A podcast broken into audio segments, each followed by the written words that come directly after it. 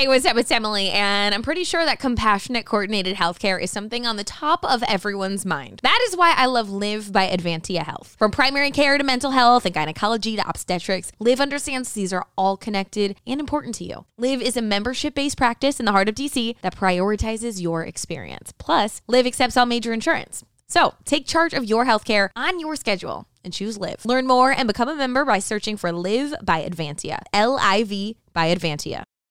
Industry leading, difference making, tomorrow shaping, world changing. These are a few of the adjectives people use to describe the technologies and companies Deloitte works with day in and day out. Join us, and soon those very same adjectives could describe your career too. Explore technology careers at Deloitte.com slash tech careers and make an impact on business, technology, and society while engineering your future. At Deloitte.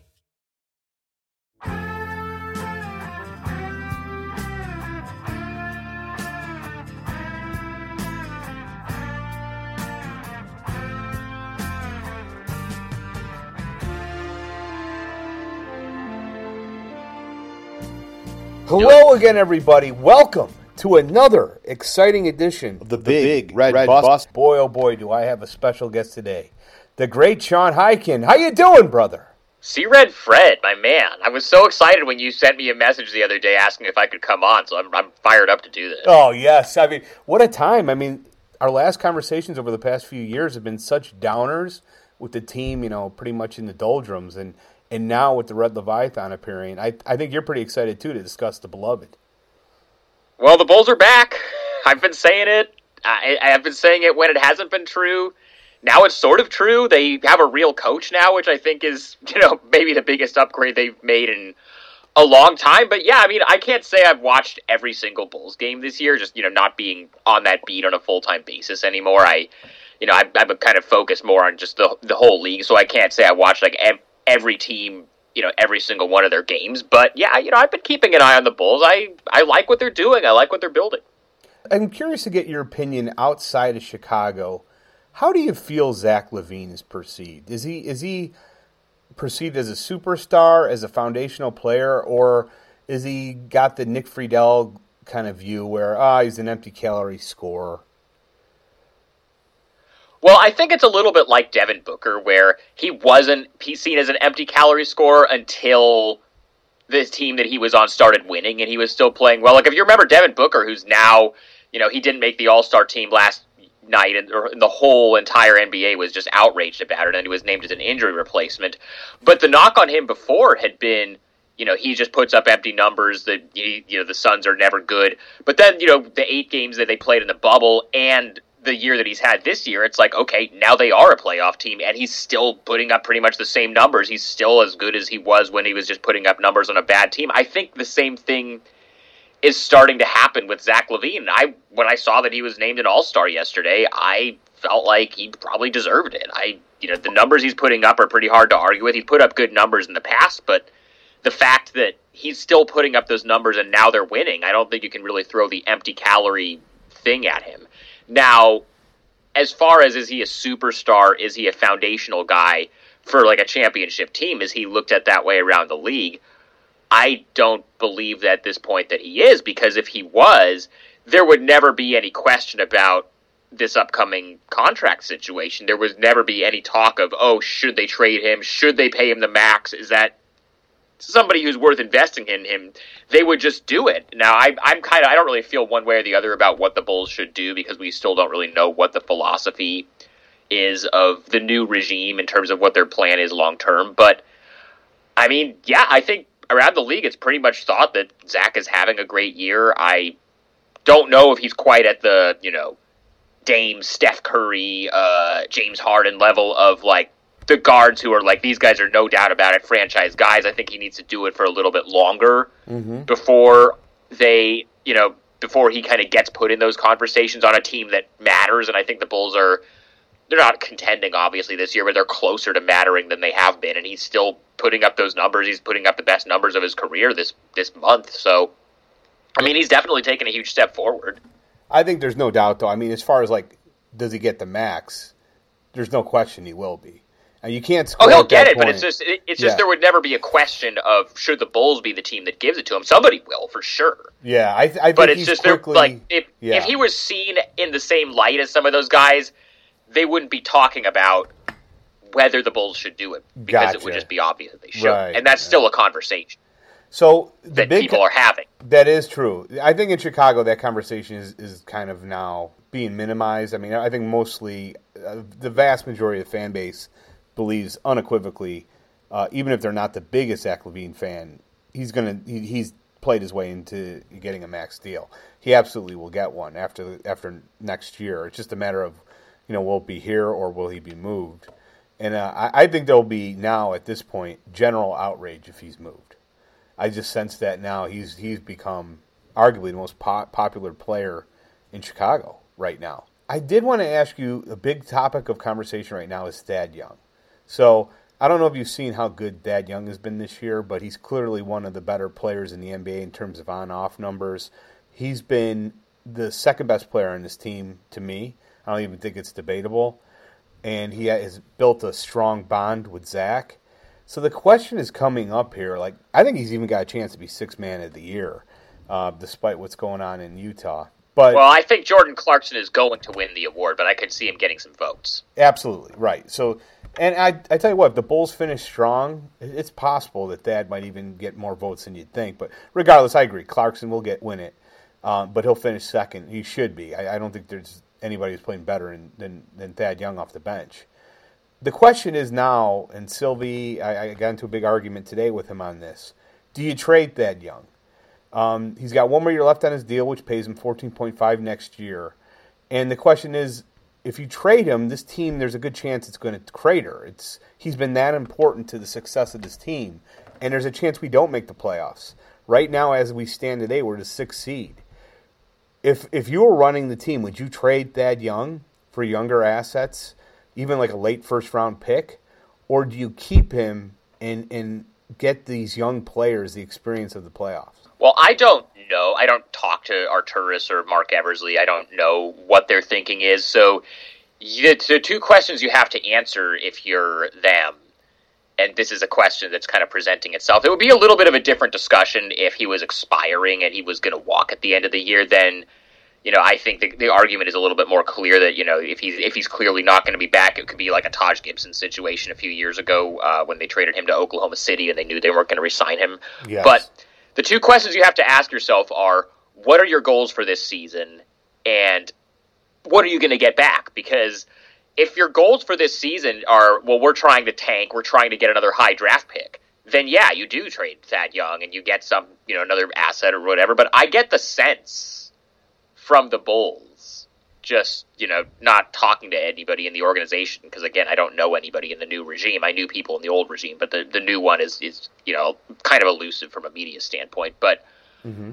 I feel like they kind of like what they're doing this year. I feel like they like making the trying to make the playoffs. I feel like Billy Donovan is not a coach that you hire if you're trying to rebuild more and – you know, get more high draft picks and tank. And, you know, Billy Donovan has coached teams in Oklahoma City where, you know, it seemed like going into the year they were going to tank, like last year in Oklahoma City when they traded uh, Russell Westbrook and Paul George. It seemed like that team was going to be terrible, and then they were actually in the playoffs and took the Rockets to seven games in the first round. I feel like all the signs are pointing to they're trying to make the playoffs. Mm-hmm. And in that case, I wouldn't trade Thad Young. I would hang on to him unless you get some crazy offer for him, and I don't know what that's going to be. I think for a guy who, even though he has been playing great this year, is still coming off the bench, I think a late first-round pick is probably the most you can expect. And I know Arturis is a big draft guy. I know he was involved in like finding Nikola Jokic in the second round when he was in Denver, but is another late draft pick more valuable than getting these guys like Zach LaVine and Lauri Markkanen and Kobe White the first playoff experience of their careers, the first meaningful games they've ever played in, in their yeah. N B A careers? No, it's not. I would actually argue that I would actually argue that, you know, making the playoffs, even though, yeah, they're probably going to be a low seed and lose to Philly or Brooklyn or whoever in the first round, like those playoff games, like that stuff matters. That that like that stuff, you know, these that's how you shed the reputation of being a Devin Booker and just putting up, you know, numbers, and, you know, you can say they're developing on, on these kind of bad teams, but, you know, the, the reputation flip kind of happened with Devin Booker, you know, going back to kind of that Zach LaVine comparison, during the bubble last year. And I know they ultimately didn't make the playoffs, but they went eight and oh in the bubble, and they were kind of seen as, this is the breakout surprise in Devin Booker, this is Devin Booker's moment, now he's playing in meaningful games, and he has been as good as he was when he was playing on bad teams. You want to get Zach LaVine. Zach LaVine's never, you know, you're ta- we're talking about how he's, you know, is he a superstar, is he a franchise cornerstone? He's never played in a playoff game in his career, and neither has Lauri Markkanen, and neither have any of these other guys that we're talking about as this young core. Getting them that experience, even if they're probably going to get demolished in the first round. I don't know. I I lean towards keeping. Obviously, Thad Young is not untouchable. I think if you get a really good offer for him, that's like some, if you get like a really good first round pick that like could be a lottery pick, or, you know, if you get like a, an offer like that, maybe I would look into it more. But for just like a late first and salary filler, I would just keep this going and just kind of ride it out and and see where you land in the playoffs. I agree. If Golden State calls and offers you that Minnesota pick, that could be four or five or six. Yeah. Right, I, that's I, different. I, I do it, get, right? If you can yeah, get that sure. pick, yeah, go, yeah. Absolutely, but realistically, they're, you know, the Celtics are desperate for front court help. I think the Celtics would offer their number one for Thad Young. They have that trade exception. And Thad Young goes there. He makes the team better. Realistically, they're picking twenty, twenty-one, right around there, twenty-two. You're not going to find the, – the odds of you finding a superstar at twenty, twenty-one, twenty-two, it's much more likely you find a back-of-the-end rotation player. And you hurt the development of the team because I really think they'd miss the playoffs. He's been that good this year that I think they would potentially then start to falter and miss the playoffs. And I just, I, I agree with everything you said. And I think that's the question, right? What's the delineation on what you take and what you don't? Um, and I, the Celtics are one of the biggest disappointments in the league right now. They're, what, five hundred, I think, or a couple games under. Why why save them? Why throw them a lifeline? We're only a game, half a game behind them right now. You know, so um, I, I don't know. I, it's a really tough question, and, and I understand viewpoints on both sides, but there is an importance in making the playoffs, as you said. I have a theory on what the Bulls are building, which is Portland East. so, okay. so let's compare Zach LaVine to Dame Lillard. Dame Lillard's, what, thirty years old? Zach LaVine's yeah. right now at twenty-five. Very similar players, not known for their defense, offensive-centric, uh, can score anywhere, great range, get to the line. You know, they're very similar. I think Dame's a slightly better passer, um, definitely a better passer. But, you know, Zach's got some advantages, too, in height and and, and poten- potentially athleticism. C J. McCollum, not a – not, but I think Dame Lillard is not a true point guard. He's more of a combo guard. The same with C J. McCollum, more of a combo guard. Uh, twenty-nine years old, Kobe White, obviously not in the same sphere as C J. McCollum, but, again, a combo guard. They've made it work. What is the reason Portland hasn't gotten to the promised land is because they, they're missing that third guy. They've never really had that. And I think the Bulls are creating Portland East, and that third guy's got to be Patrick Williams. What say you? Well, I think it's a little bit of a leap to put Kobe White and C J McCollum in the same uh, sphere. And I realize that, you know, there's a huge age gap and a huge experience gap. Kobe White is way too inconsistent, I think, to be in that conversation, because even in C J's career, we can throw out his rookie year because he barely played. He had a broken foot. He was, and you know, they had Wesley Matthews at that point coming off, uh, and so he was coming off the bench the, the few times he did play that year. But he was never as inconsistent or as turnover prone as Kobe White is right now, and I understand. Like, I get it. I like. I get that they're like the similar archetype mm-hmm. of player. I definitely think that Kobe is a little bit more of a chucker yeah. than C J is. I think, you know, one of the reasons that the Portland thing with those two has worked so well is because Dame and C J can kind of alternate playing on versus off the ball, and they're both, you know, unselfish players. They're both, you know, willing passers. They're both good passers, uh, and they both kind of can score from anywhere. I think Kobe, like, that's like the ceiling for what he could be as a player. I think it's a pretty huge leap considering what we've seen so far to just assume that he's going to get there. because, you know, I mean, sort of development and stuff is is not linear. And I also I also feel like you kind of fall into this trap of, and I'm not like saying just you specifically, but just I feel like people tend to fall into this trap of whenever there's an up-and-coming team with some young guys that look like they're developing into something, to try to draw parallels with a specific other team that kind of had a similar... Because remember, remember, like, back when Oklahoma City had Durant, Westbrook, and Harden, and yes. Ibaka, and then every next few years, like, when Oklahoma... when Minnesota, rather, had Andrew Wiggins and Karl Anthony Towns, like, that's going to be the new Oklahoma City. They're this new up-and-coming team, or... Yeah. Yeah, you know, the pre pre LeBron return Cavs, like, whoa, they've got Kyrie Irving and Dion Waiters, and you know that's going to be the new, uh, you know, that's going to be the new like Stephen Clay, that's going to be the new like whoever. Like, there's just this, there's this tendency to just every time you know there's this new up and coming team that comes up that you look at and you say, hey, I have some promising young guys, just be like, well, it's going to go exactly the way that this has gone. And you can just compare the pure on-court talent. The LaVine-Dame thing is interesting because I understand, again, I understand what you're saying with them having a similar, you know, type of game. Yeah. And, you know, being guys who can score from anywhere. I get all of that. But the stuff, that, I mean, what Dame, the, the reason that the Blazers have been as successful as they have, and the reason that they've overachieved to the degree that they have, considering some of the injuries that they've had over the years and some of the, you know, weird rosters and, you know, s- supporting casts that they've had over the years, is because Dame is arguably the best, in addition to being, you know, a, a all-star, like a perennial all-star, all-N B A, like this year, you know, arguably an M V P candidate. He is the best, like, leader and locker room guy and culture setter guy in the entire league. Wow. I believe that that's true, and I don't think there's really many people who would disagree with you on that. And the I mean, the, the other thing is the Blazers, they missed the playoffs his first year. But mm-hmm. every other year since then, they have made the playoffs when, you know, they've had injuries, they've had whatever. I don't see Zach LaVine as a guy where whatever team he's on, they're going to make the playoffs no matter what, just because he's that good and he's going to will them to it. Like, I and I think, you know, having that, whatever that ingredient is that Damian Lillard has, I don't think that's something you can just say, well, they're averaging the same amount of points and they kind of play the same way. Like, so so Zach LaVine is Damian Lillard. I just, I don't see Zach kind of in that same light. And I guess the other thing I would ask you is, is Portland East really what you want to be building? I don't see, I mean, the Blazers are good, and they're, you know, they're good every year, and, you know, they're consistently in the playoffs and stuff, but, you know, they made the conference finals one year. They've never made the finals. They are probably not going to win a championship during this core. I mean, I don't know where that falls into the C-Red prophecy where it's like seven, is it like seventh seed this year? Yeah, the number seven pick three years in a row, the seventh seed this year, seven and then title, seven years in a row of making the first or second round of the playoffs and getting eliminated instead of that seventh championship ring. I think that might be what you're building if you're looking at Portland East as a comparison.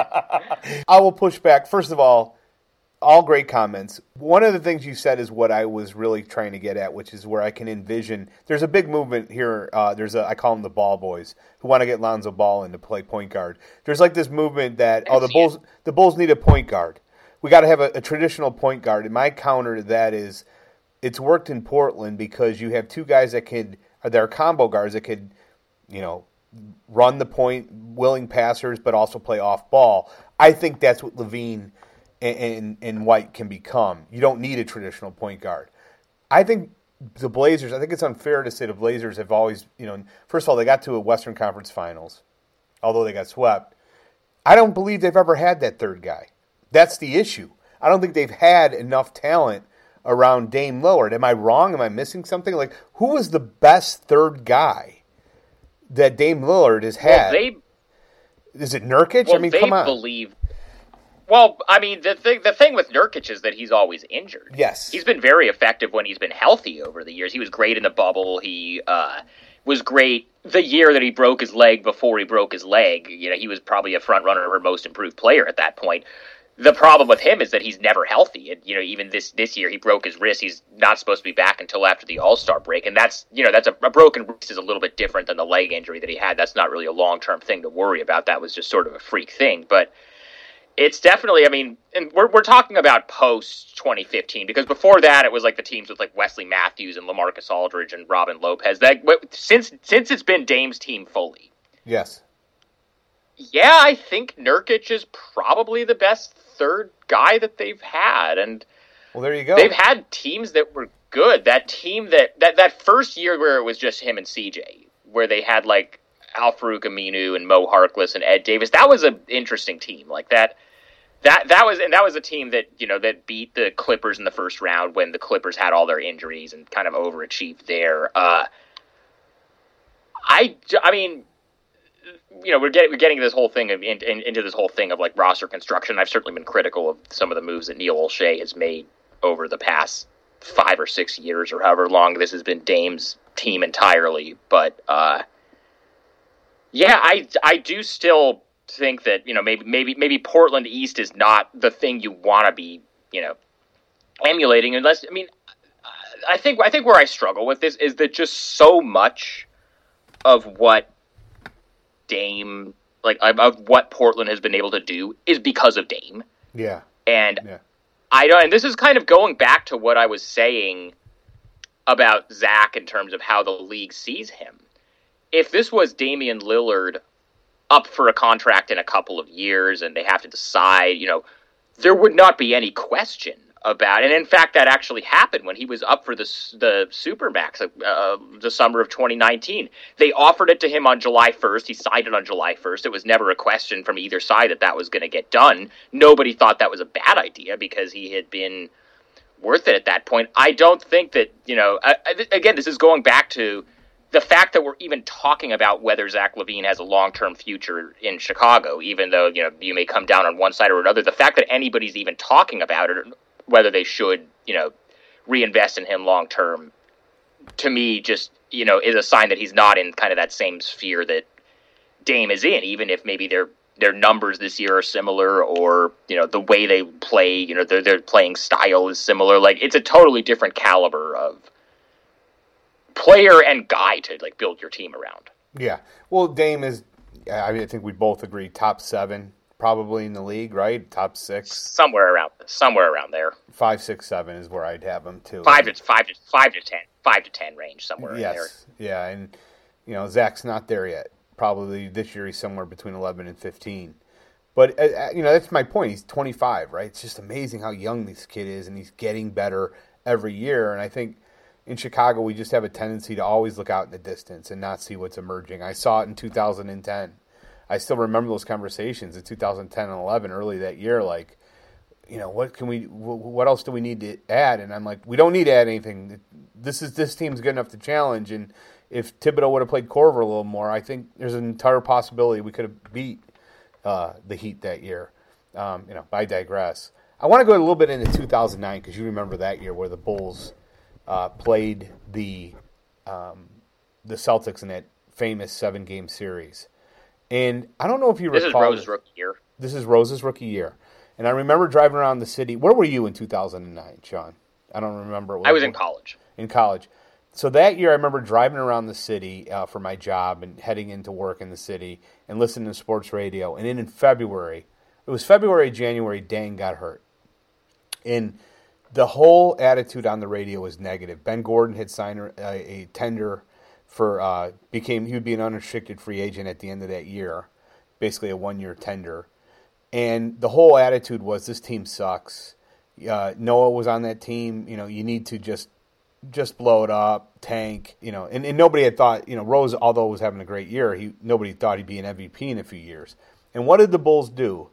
Instead of go, getting worse and, and, and trying to purposely tank, they traded for Brad Miller and John Salmons, and they made a run.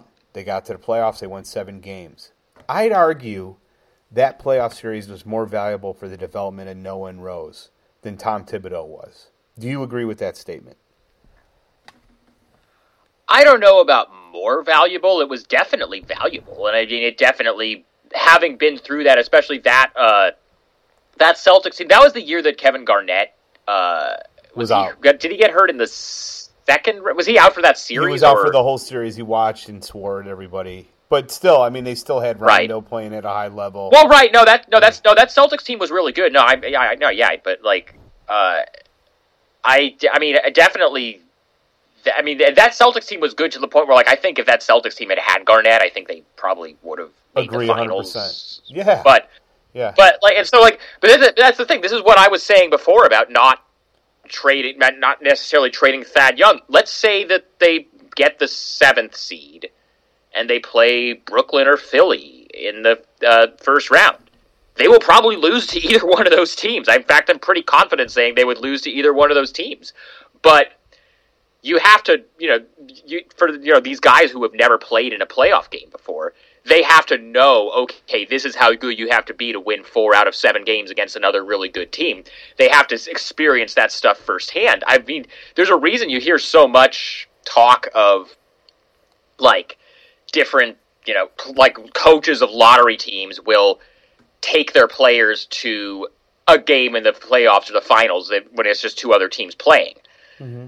just to, you know, show them, hey, this is, you know, this is what the intensity is like. This is what the atmosphere is like when you get into the playoffs and into the finals. You know, this is, this is what it has to, what it has to be. And you experience that firsthand. And I think experiencing that firsthand is valuable for these guys. And that's why, I mean, we're going back to what we talked about before, but I would kind of lean towards, unless you, again, if you get an offer that's like incredible that you can't, like, again, that Minnesota pick from the the Warriors, that's a different thing. They're not, that's not going to be on the table. So I think that keeping Thad Young, riding this out, and then maybe in the summer you make a decision about, you know, do you want to, you know, go forward with him again and have him be your veteran again? Like, you know, let's say that they make the playoffs and let's say they lose to Brooklyn or Philly or Milwaukee or whoever, but it's a competitive series. Let's say they take them to six games or something. Then they might just say, hey, you know, we already have Thad Young, you know, he's our veteran, let's add a couple more pieces and keep this going and run it back, and now maybe we're ready to, you know, take a step into being a top four seed. Like, I think there's value in just kind of being, you know, having that continuity and not just, oh, well, we might make the playoffs and lose in the first round, so let's take a step back and get another draft pick that may or may not pan out. Like, that's just, like, I understand the math behind that, but that's just that's just not really where I, where I come down generally on these things. I, I agree one hundred percent with that, what you said. Look at the Jazz this year. The Jazz are essentially the same team they were last year, but can anybody argue that they're not, they're they're not better this year? It's there is something in continuity in these guys developing, getting better, and Donovan Mitchell getting better, and and, and you know, I I. I I don't think it's out of the realm of possibility for the Bulls to stand put and see tremendous improvement. Wendell Carter Junior has looked fantastic in the last five games. Patrick Williams is getting better.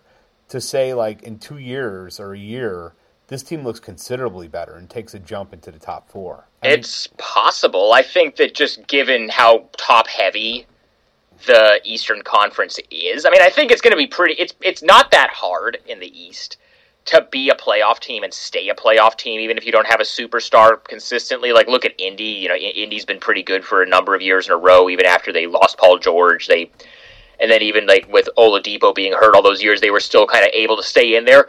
But that has a ceiling. Like, nobody ever looks at Indy and says, this is a title team. This is a team that's going to... Uh, You know, this is this is a team that's going to challenge to make the finals. Like, that, that that's never been the thing. They've just kind of been a solid playoff team every year, and you know, you, you kind of have to you have to have like, a, I mean, especially you know you now you're in a conference where the top teams are a team that has Ben Simmons and Joel Embiid, a team that has Giannis, the two-time reigning M V P, mm-hmm. and Chris Middleton, who's also a multiple-time All-Star, a team with you know freaking Kevin Durant, Kyrie Irving, and James Harden, and then yeah. I still think Miami. You know, Miami is kind of in that same like cluster of teams right now. But you know, once they get healthy, they've been playing better lately. They're like they're gonna, you know, they have Jimmy and Bam, and that's two guys that you know are better than anybody on this Bulls team. Like, oh, you know, the Bulls need somebody to be, you know, uh, at that level, and I think that, you know, maybe Zach is that guy. I think he needs to get along offensively before he can be talked about in the same sentence as like a Jimmy Butler or a Giannis or whoever. But maybe Patrick Williams develops into that guy. I like a lot of what I've seen of him. I think he's still very raw. I think he's several years out from developing into that guy. I don't think you can expect that from him like in the next couple of years. Yes, but agreed. Whether it's you know, one of these guys helping into that, and like him, you know, Patrick Williams having like a Jimmy Butler or Kawhi Leonard trajectory where they develop a little bit late into this all N B A guy, or you go out and you get somebody like that in free agency, or, you know, you you know, you go out, like, let's say you trade a bunch of these guys for, you know, Bradley Beal if he becomes available, who, whichever one of these guys, you have to get a guy who's like a blue chip guy like that. And I don't think Zach LaVine is quite on the level of, okay, well, the Bucks have Giannis, the Sixers have Embiid, the Nets have their three guys, yeah, but the Bulls have Zach LaVine. I don't see Zach as like that in that discussion yet. Hmm. Yeah, that can only happen if they do go to the playoffs and have some success and then get that reputation, you know? Agreed. I think that's why it's so important. I do want to get a little bit uh, onto Jimmy. You mentioned Jimmy. What was the last year, again, that you covered the team? two thousand fifteen or sixteen? What was the last year you were with the team? Three alphas year. Okay, great. So you were there that year. Oh, my gosh. So yeah. The Jimmy Butler trade, being around the team that year, did you agree with that trade? Uh, it's a big debate right now. Did the Bulls win that trade? I, I think it's hard to argue right now. If you were going forward, would you rather have a twenty-five-year-old Zach LaVine making nineteen point five million dollars this year or next, or Jimmy Butler making thirty-two, thirty-three, thirty-four, and thirty-seven in the next three years at the age of thirty-two? Well, who would you rather have? You know, I think it's clear it's Zach LaVine. Well, considering... Considering Jimmy just took a team to the finals. I thought it was a bad trade at the time. For the Bulls? I still would not have done it going back. But this is also... I think that that trade, like, and yes, you know, obviously LaVine's been great this year. You know, he kind of redeems the whole thing. You know, you, if you want to make that argument, you can. I get that. And obviously, Jimmy thing blew up in Minnesota. I, you know, I, I, I get all that. I think the fact that they even did that trade is a huge indictment of the previous regime of the front office, because they tried like, to build around Jimmy. They rose. They decided that Jimmy was going to be their guy. And then they said, we're going to get younger and more athletic. We're going to, you know, get these, you know, we're going to get guys that make sense around Jimmy. And then they go out and sign two, you know, other veterans or past their prime, basically because they're big names and they'd sell tickets.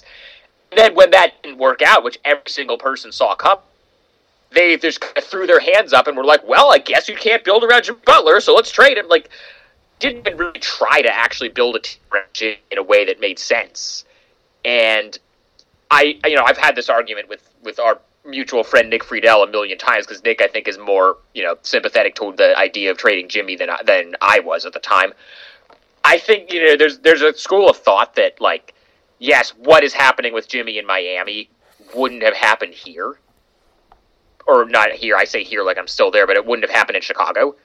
But to me, that's the problem. Like, why wouldn't it have happened there? It's because they didn't have the organization. Like, I think that's more of a, you know. Hey, what's up? It's Emily, and I'm pretty sure that compassionate, coordinated healthcare is something on the top of everyone's mind. That is why I love Live by Advantia Health. From primary care to mental health and gynecology to obstetrics, Live understands these are all connected and important to you. Live is a membership-based practice in the heart of D C that prioritizes your experience. Plus, Live accepts all major insurance. So, take charge of your healthcare on your schedule and choose Live. Learn more and become a member by searching for Live by Advantia. L I V by Advantia. If, you know, the fact that they made the trade, I think, is more of a Bulls problem than a Jimmy problem. I think it's the, you know, the fact that they didn't even try to really build around Jimmy and go younger and guy, get guys that were more aligned with his, uh, his, you know, age group. They basically just signed Dwayne Wade because he'd sell tickets, and then when that didn't work out, they just were like, well, I guess Jimmy Butler can't be the number one guy on a championship team, and then just kind of cut bait before they had to. He didn't want to leave. He would have signed that Supermax extension, and I, I, you can always, I know there's like, with every one of these contracts, you can worry on the back end about, oh, you know, he's going to be making X amount of thirty million dollars, forty, whatever, and you know, yeah, that's going to take up the cap when he's that age. If you have a player that good, you pay it and then worry about the last few years of the contract later, because if he takes you to the finals like he did with Miami, like that contract that he's making, it might not look great by the end if his body breaks down, but you know what? He took the team to the finals and they were competitive at times with the Lakers with the injuries that they had. You sign up for that every time. When you have a player that good, you pay him, and then you kind of worry about the other stuff later. And, you know, if you're doing your job, you can build around him so that, you know, you can, you can mitigate some of that stuff. And I don't think the previous Bulls regime was really equipped to do that. And I don't think the fact that now suddenly after the old front office guys are gone. Now Zach LaVine with a real coach that, you know, those guys wouldn't have hired because they wanted to keep Jim Boylan. Now he's looking like the guy they thought he was. I don't think that really vindicates them as much as it's actually like, well, why wasn't he this under them? Well, let's go back to that time, two thousand sixteen. First of all, Dwayne Wade came off of just an incredible playoffs. So there was no indication that he was out of gas. I mean, I feel like you and I, I feel like you and I relitigate the Dwayne Wade signing every single time. Well, I just got to. I, I do feel like we have to just go back to that time really quick because I do got to say this. And that's number one. Number two, he still averaged eighteen points in twenty-nine minutes per game. It's like, yeah, he wasn't the old Dwayne Wade. I think we'll go a long time before we have a shooting guard average eighteen points in twenty-nine minutes for the Bulls. I don't know if it's possible. Well, obviously Zach LaVine can do it, but I mean, like a, a guy like a second banana. I thought he was fine, and more importantly, you know what though, Jimmy Fred, wanted him. Jimmy Fred, wanted you, him. You can. It's not. It's not just Jimmy wanted him. The front office wanted him because they thought he would sell tickets, and he's a big name. They didn't I, I, sign him for. But, but how do you know that, Sean? Reasons. How do you that know was, that? Like I'd counter like. No, because I, I they wanted them because they wanted I, to win. I covered, I covered that team. I was off the beat. I do, I do know that that was a big part of their thinking. Is like, oh, he's from Robbins. He'll sell jerseys. Like it's going to be a thing we can market. Like that, that, that move made no sense from a basketball standpoint because it came after the Rondo signing. Just signing Rondo, I would have, I understood that because they, you know, they just they traded Rose. They decided they weren't going to trade because remember they almost traded Jimmy to the Celtics on draft night, right after they traded Rose. At the last minute, they decided not to. Thank God. And when you decide you're not going to. Tra- Yeah. Right. Well, when you, when you decide you're not going to trade Jimmy, that means you're going to be competitive, and if you're going to be competitive, you need a point guard. And Rondo was basically the only, you know, good point guard that was available. Like I understood the Rondo thing, but thinking that those three were going to be able to play together in a sustainable way, just like yeah, that never made sense from day one. It worked. And, and, and they it, were up two oh on the Celtics. They, it worked. That's my whole point. They were up two oh, and yeah, they, they will they will they will point to that all day. They will say, "Yeah, we, we were up two oh. Maybe they maybe they do win that. Maybe they win that series. But if they win that series, then they have you know are, are they ju- they're justified in running that team back? And then you know is that team gonna what is what are you doing? Like you're basically still just like spinning your wheels. Like the, what they should have done. I mean, the best basketball they played all year that year was that like. six week or four week or whatever stretch near the end of the season yes. where yeah. Wade was out with the elbow injury and it was like Jimmy and Mirotic and yeah. you know Lopez and who was the I forget who even like was like Paul Zipser or whoever like that's right well like, but you hit on the point though that's the whole point. Niko Mirotic shot twenty-nine percent up until March from three. He was terrible for the first four months. They make the trade. They send Taj out. They send uh, Doug McDermott out. And Mirotic was so key to that team because he, he was the one guy that could spread the floor, and he failed miserably for the first couple months. Then, he, of course, he gets hot down the stretch in the regular season. There's very little pressure by that point, and he does what he always does. He chokes in the playoffs. Like Niko was the key to that team. That it's like the three alphas, but Niko, we needed him to go to make that team work. He didn't go. He sucked. He was shooting twenty-nine percent from three, like, into March. And then, yeah, then he got... The hot. other thing that I will say, Fred, about the Dwayne Wade thing, I'm sorry to cut you off, no, but the thing that, the other thing that, the thing that I will also say about, about the Wade thing, you can point to, you know, he averaged this and this at this age. Like, you can, what you know, sure. He, you know, by, like, his box score stats, he was good for that team that year. That locker room was so... toxic that year. Yes. That was just one of the most functional locker rooms I've ever covered. And that was due in large part to the fact that Jimmy and Wade basically only hung out with each other and they, you know, all of the young guys on the team, you remember that, you know, obviously the whole thing with the Instagram post and like Rondo was the guy who came out looking like the good guy because he was the one that took up for the young guys. That locker room was so divided. It was basically just Jimmy and Wade on one side, everybody else on the other side. And basically Jimmy, or when like, Jimmy and Wade became really tight during that uh, time. And that, you know, that, that, you know, I, I ended up leading to Jimmy deciding he wanted to go to Miami, but like, I think when he started hanging out with Dwayne Wade is when he really started to oh, get really into the, you know, the lifestyle aspects of being an N B A superstar. Yeah, not that there's that anything Jimmy? wrong like, with that. If like, you, why is that Wade's fault? Like, the locker room hated Jimmy and because Wade. Because it was his influence, because that was the whole thing. You bring Dwayne Wade around, and he, that's that's what, you know, Jimmy, you know, him and Jimmy, you know, became become tight, and, like, it, it, it's a whole, it, it's a whole thing. I was, I was there. I saw, I saw it every day. Those two only hung out with each other. Those two only respected each other and nobody else on the team. And those two were always, like, talking about accountability among all those young, Agreed. all these young guys, and, And, you know, they, meanwhile, they were, like, taking days off of practice and, and all this other stuff. Like, they, like the, the whole thing with the, you know, the Instagram post and, you know, the, that whole situation, Jimmy and Wade were, like, talking about how, like, they blew this lead because, you know, these young guys just don't want it badly enough. As if, like, Paul Zipser was the reason that they lost one of those games or something. Like, come on. Well, that that's was, what that happened, was, though. Like, but Paul Zipser took a bricked a shot in the last two minutes, and you know who the other guy was? Nikola Mirotic bricked a shot. They blew that game. They're pissed. They come out, and that whole that whole scene went down. Like, I, I, I, I've heard this argument before. It's like, it's all on Wade. And my counter is, no, it's partly on Jimmy. He's the leader of the team. He's the guy everybody's looking to. And if he was causing that division, like Rondo correctly pointed out, that's partly on Jimmy. You can't just blame it all on Dwayne. You it's not bl- all on Wade, but I think Wade brought out some of that stuff in Jimmy that was maybe a negative presence that maybe wouldn't have gotten brought out in the same way if he didn't have a future Hall of Famer basically validating what he was doing. Uh, yeah, but if Wade wasn't there, they started out super hot. They were much better than people expected, and then, you know, Wade got hurt the last twenty games. But, when he but their best to, stretch of the season was the time that Wade was out. The best Those stretch three was the never two made sense wins together. Two in of the Boston. Three, maybe. But. The best stretch was the two wins in Boston. That was real. I was there. I was in Boston. I saw the fear and all this. this I was there, fans. too. Yeah, I was you, at every game. You remember those games. When Rondo was on the court, they were significantly better than the Celtics. You agree, right? They would have won that series. I don't. Think, yeah, that was a Rondo thing. I don't think Wade was great in that series. Yeah, he had some nice moments down the stretch in that game, too. Yeah, uh, but Wade you know, is, wasn't Wade good in that was series either the... was was Butler. That's the problem. He sucked in that series. And if you're that guy, if you're that top ten player, you got to win one of those last four games. I mean, I'll never forget that game three. That was the worst game I've ever seen from Jimmy Butler. It was just so disheartening when you got a chance to put the foot on the throat. And they lost that game because of Jimmy. It wasn't because of Bobby Portis, who played good in that series. It wasn't because of any other young guys. It was because of Jimmy in game three.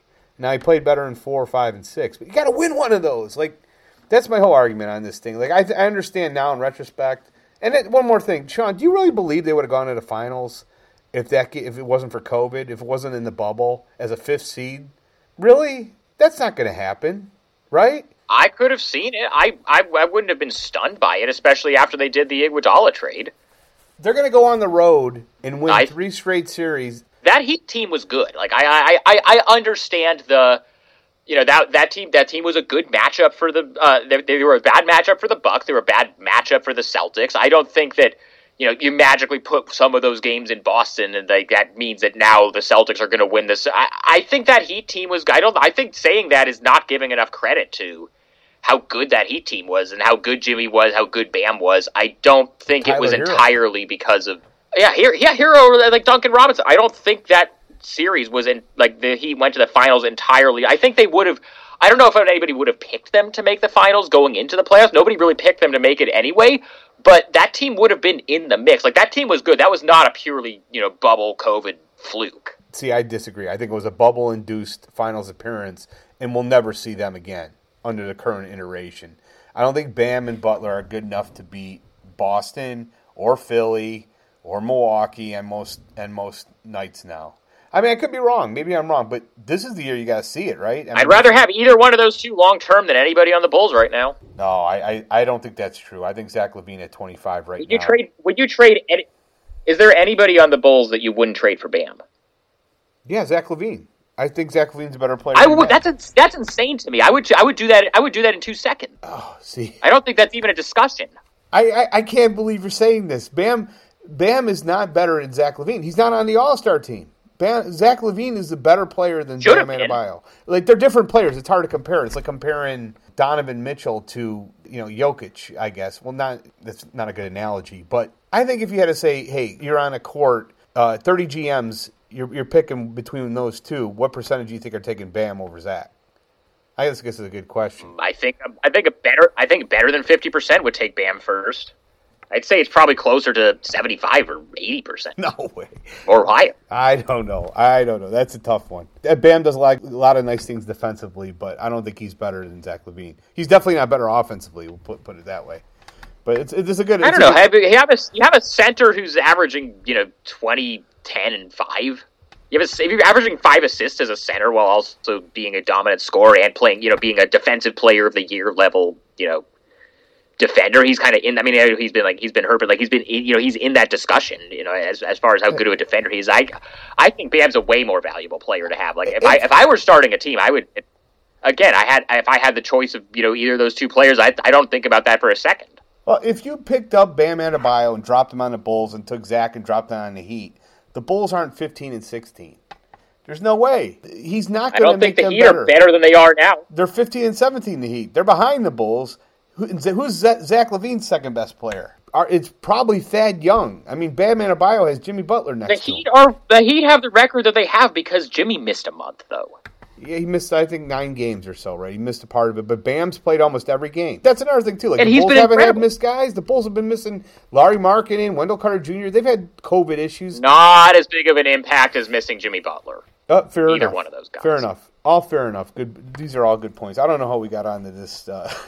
digression. I do love talking because, to I, again because every single time. No, this is this is great. I just I feel like every single time you and I do this, we end up relitigating. You know, the three alphas and whether that whole fascinating. That's such a fascinating period, though, Sean. You know what I mean? It was such. A, so I, I want to go back I, to. It's definitely the most memorable team I've ever covered. I will say that. You were covering the two thousand fifteen playoffs. Right, with Paul Gasol, that team which I love, uh, that lost to the yeah, team. that was yeah, that was the last Tibbs year. Yeah, the the, the, the, the David Blatt fighter pilot uh, press conference. Wait, what happened in that one? I don't.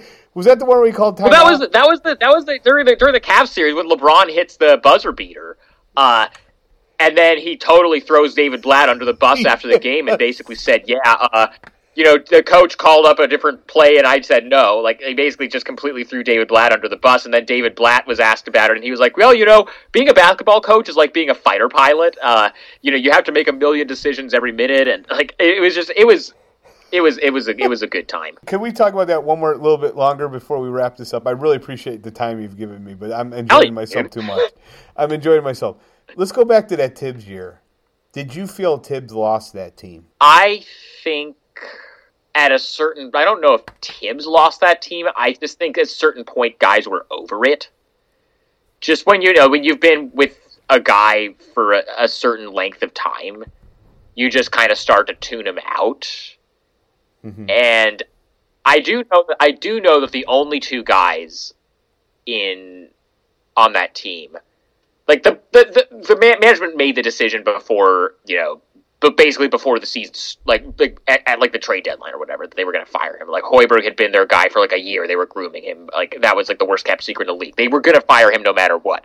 But I do know that they went through the motions in exit interviews of asking the players, "Would you want him to be back or not?" The only two players on the team that actually fought for Tibbs and said, "I want him to be back," are Rose and Taj. Interesting. So Jimmy said no, Everybody, huh? I think Jimmy was kind of over it by then, and so was Joe. I think both of those two came to appreciate what they had later because both of them were such, you know, opposite of personalities from Fred Hoiberg. I think one, like I think they were kind of done with Tom at the time, and then once the Hoiberg thing, because obviously him and Joe got off on such a bad foot with the whole, you know, Nico thing, and then uh, Jimmy with the whole coach is harder thing. I think once they saw what the complete opposite extreme end of the spectrum in terms of the intensity of a coach was like, they were just like, yeah, you know, I think we had something good with Tom here. And then, you, you know, you saw, you know, Jimmy wanted to play for him again in Minnesota, and uh, Joe has spoken highly of him. But I think at the time, yeah, it, it, it had kind of run its course. I don't think it was so much he lost the team as much as the relationship between him and management was just so broken, and it was so toxic, and I don't, and you know, we can relitigate that all day if you want. There was fault on both sides there for sure, but like I think it was more about him with management than it was about him losing the team, even though I think most of the guys were not that upset when he got fired. Yeah, so Gasol got hurt in that Cleveland series with the Bulls up two one. Do you feel if he would have remained healthy The Bulls could have won that second round series. Are we putting LeBron on the Bulls now, or well, they would have been up. They should have been up three one if they would have given the timeout to Blatt. You remember that whole situation, right? I don't think it's out of the. I do. No, that, that was that was the same game as the, that was the same game as the fighter pilot. Game. Yes. So the fighter pilot called timeout. They didn't grant him. It should have been a technical. The Bulls win that game. They're up three one. All they got to do is win one. My whole point is if if Gasol never gets hurt, I thought Gasol was. Rock solid. The Cavs were down three one at a different point in that same play. Or no, that was the next year. But uh, no, so you, the, you the, Warrior, the Warriors next year. That's my bad. But I, I'm win. still, I'm still leaning towards the team that has LeBron. I still, I still feel like LeBron is, and that, I, and I said this at the time. You can go back and read whatever I wrote at the time. I always felt like okay, the you know the the Bulls had the better coach. The Bulls had the better you know the deeper team. The Cavs, the Bulls didn't have LeBron. That was my stance the whole time. I still, I kind of still was going with that. And I'm throw out just a few more names, and we'll wrap this up. And I can't thank you enough, Sean. I'm going to throw out a name in of course. Uh, association. First things that come to mind: Bobby Portis. Bobby's my guy. I love Bobby, uh, and I'm very happy to see him actually having a good. You know, he kind of found this role for himself in Milwaukee, where he's kind of the energy guy off the bench, but.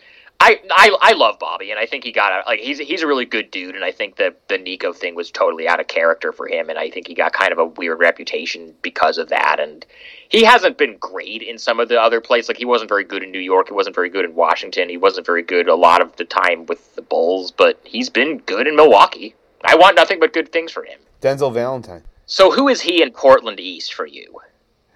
I'm surprised you didn't go Denzel Valentine as me. I'm surprised that's not where he went with that. Well, you got to admit, he's been impressive this year, right? I don't know if you've heard about any. First of all, he came out with an album, which has been consistently played in our house and uh, very enjoyable. Are you bump? Are you bumping the? Den- What's your favorite track on the yeah. Denzel Valentine uh, album? I, ha- I will admit I have not listened to it. There's a song called Paper Cuts with a Z. Cuts with a Z. Highly recommend it. Okay, okay. okay. All right, I will check out check the Denzel Valentine. But did you have, what did you think of him? I mean, he, he's he's having a good year, right? I mean, he's a solid I rotation don't think he player. Was, I, he's, been, he's been fine this year. I, I mean, I think all of this, these guys who are better now than they have been in the past, I think a lot of that is more of an indictment of uh, the previous coach yeah. than it is of, like... How is that? How do you make like how bad of a coach do you have to be to make Thad Young not look good? They turned him into like, Kyle Thad Korver. Young is the most like malleable. Thad, Thad Young is like the most malleable, like no drama, just low maintenance, like does whatever the team asks. You know, defense first, like you know, glue guy that there is in the league. He's like one of the best teammates. Like he's you know just like just a really solid guy. To have like for, for a guy like that to be like openly complaining about his role and wanting a trade, like like how bad do you have to be to get that to happen? Yeah, agreed. Uh, uh, two more names: Mike Dunleavy, senior or junior? Junior. I loved Mike Dunleavy Junior I thought he was a go. Go ahead. I, I don't want to color my your answer. Well, because because because Mike Dunleavy Senior was the coach of the Blazers. Oh, that's right. The, you know the, that that two thousand conference finals run. Uh, I have.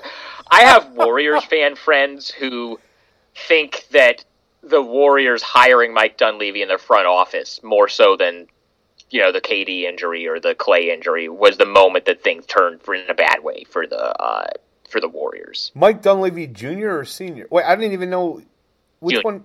Junior got hired by the Warriors? Wait, what? Yeah, like three years ago. He's in their front office now. How did I miss this? Wait, and this was the turning point? Why? What? Are you kidding me?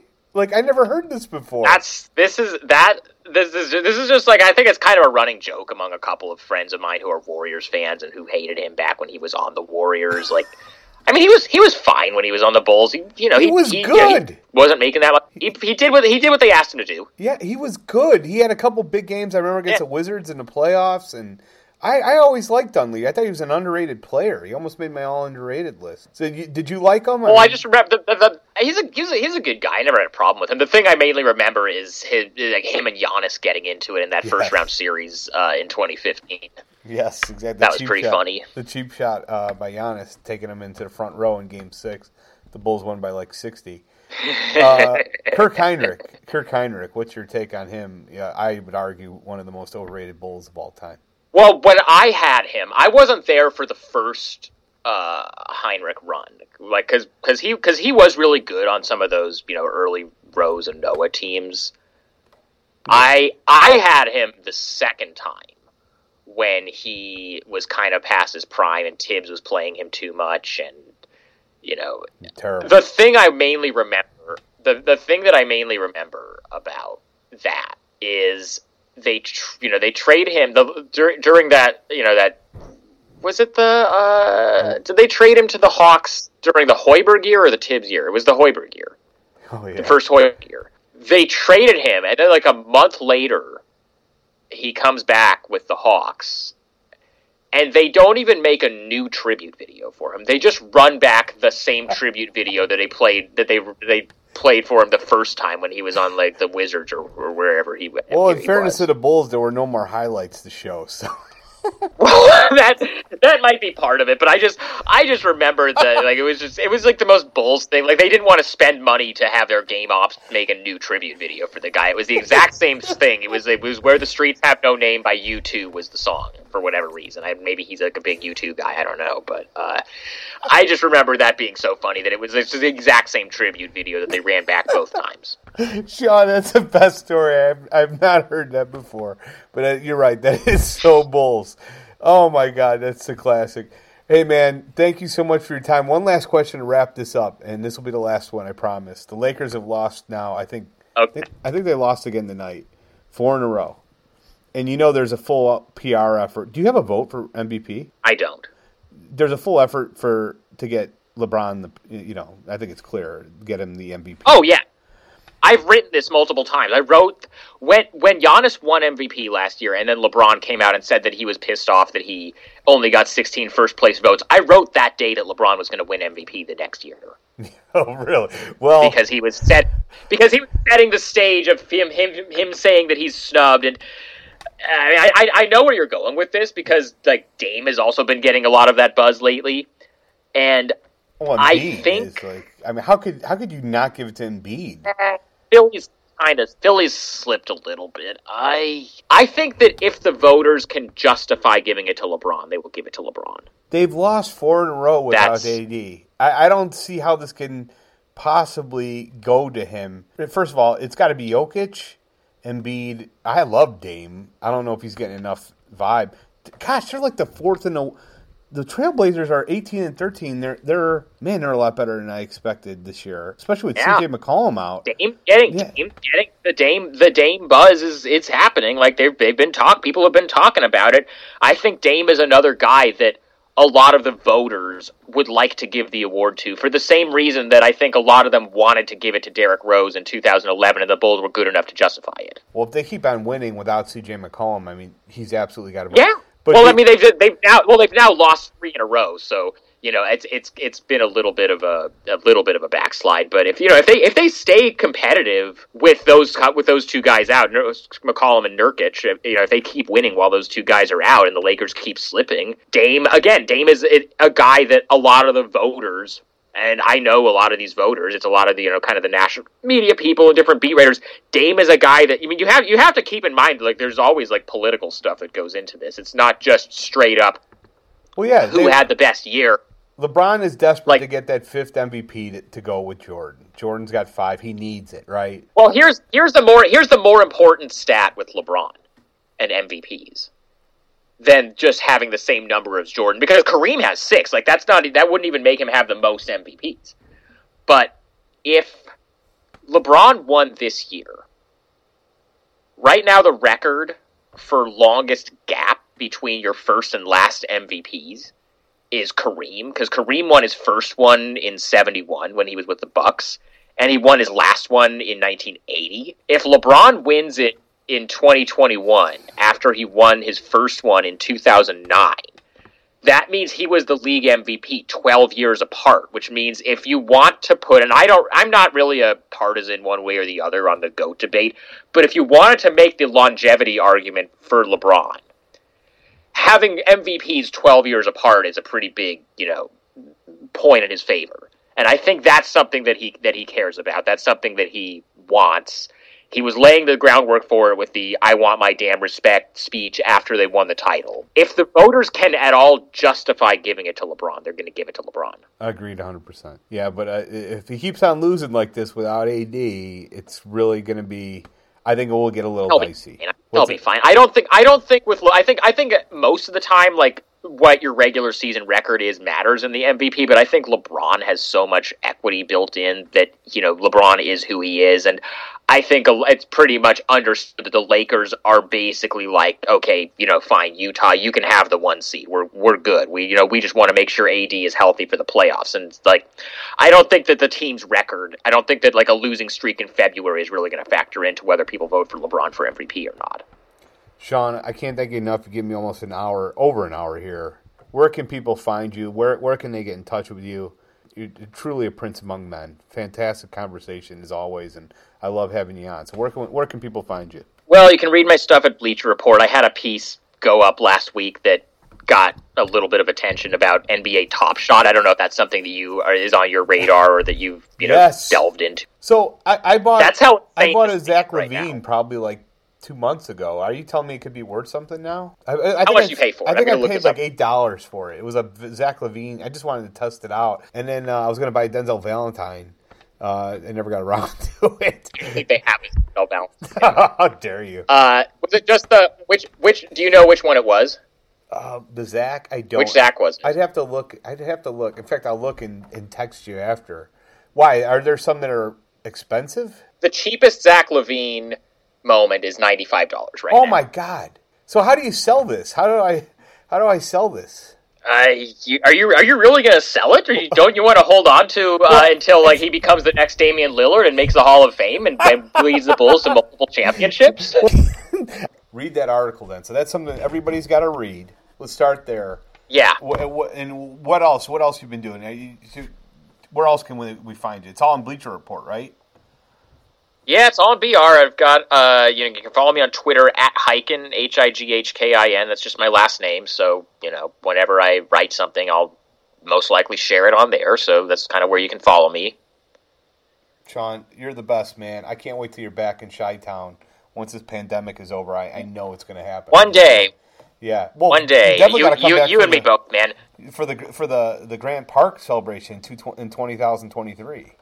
Um, for when is that is that we're doing remove removing the goalpost? Because I think wasn't it supposed to be twenty twenty-one originally? Well, Boylan, I, there are two things. Although I'm a prophet, um, no, it was twenty twenty-two, I think. But I'm a prophet. I could not foresee the damage that Boylan would do. Number one, and number two, um, the pandemic. the pandemic. I, those, those are two. Yeah, far. I don't. I don't think anybody really could have seen. Dude, I, I was just talking to somebody about this the other day. Uh, I it was like about a year ago. I was in Chicago for the All-Star game. Oh, yes. And now That's right. That's right. We are where we are. I actually remember the first time I really heard about it, because I think like before then I had like vaguely heard about like, oh, there's this virus going around in China that's, you know, might be kind of bad. But like, you know, since it wasn't really here yet, I wasn't really paying too much attention to it. I was at dinner with somebody on the Saturday night of that All-Star weekend. And this is somebody who pays a lot more attention to this kind of stuff than I did at the time.